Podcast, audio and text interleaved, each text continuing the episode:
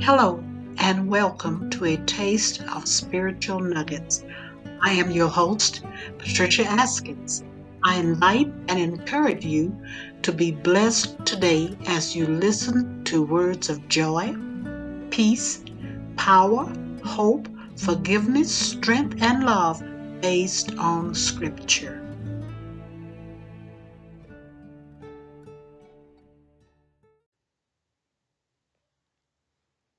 A taste of spiritual nugget for today.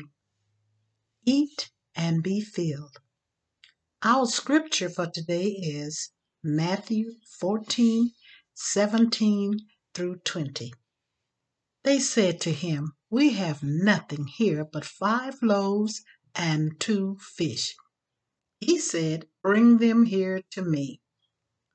He took the five loaves and two fish and looking up to heaven, he gave thanks and blessed and broke the loaves.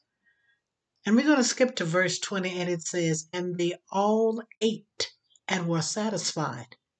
The all was 5,000 men, not including women and children.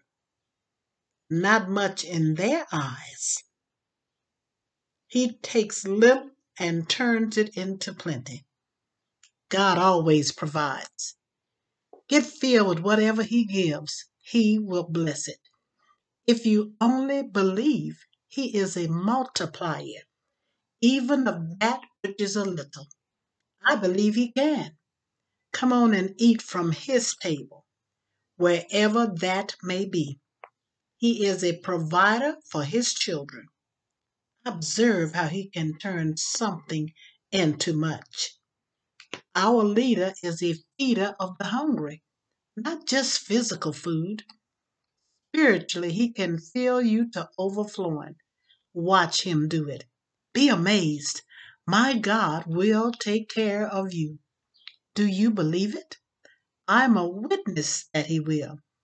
The feeding miracle of over 5,000. Can you imagine?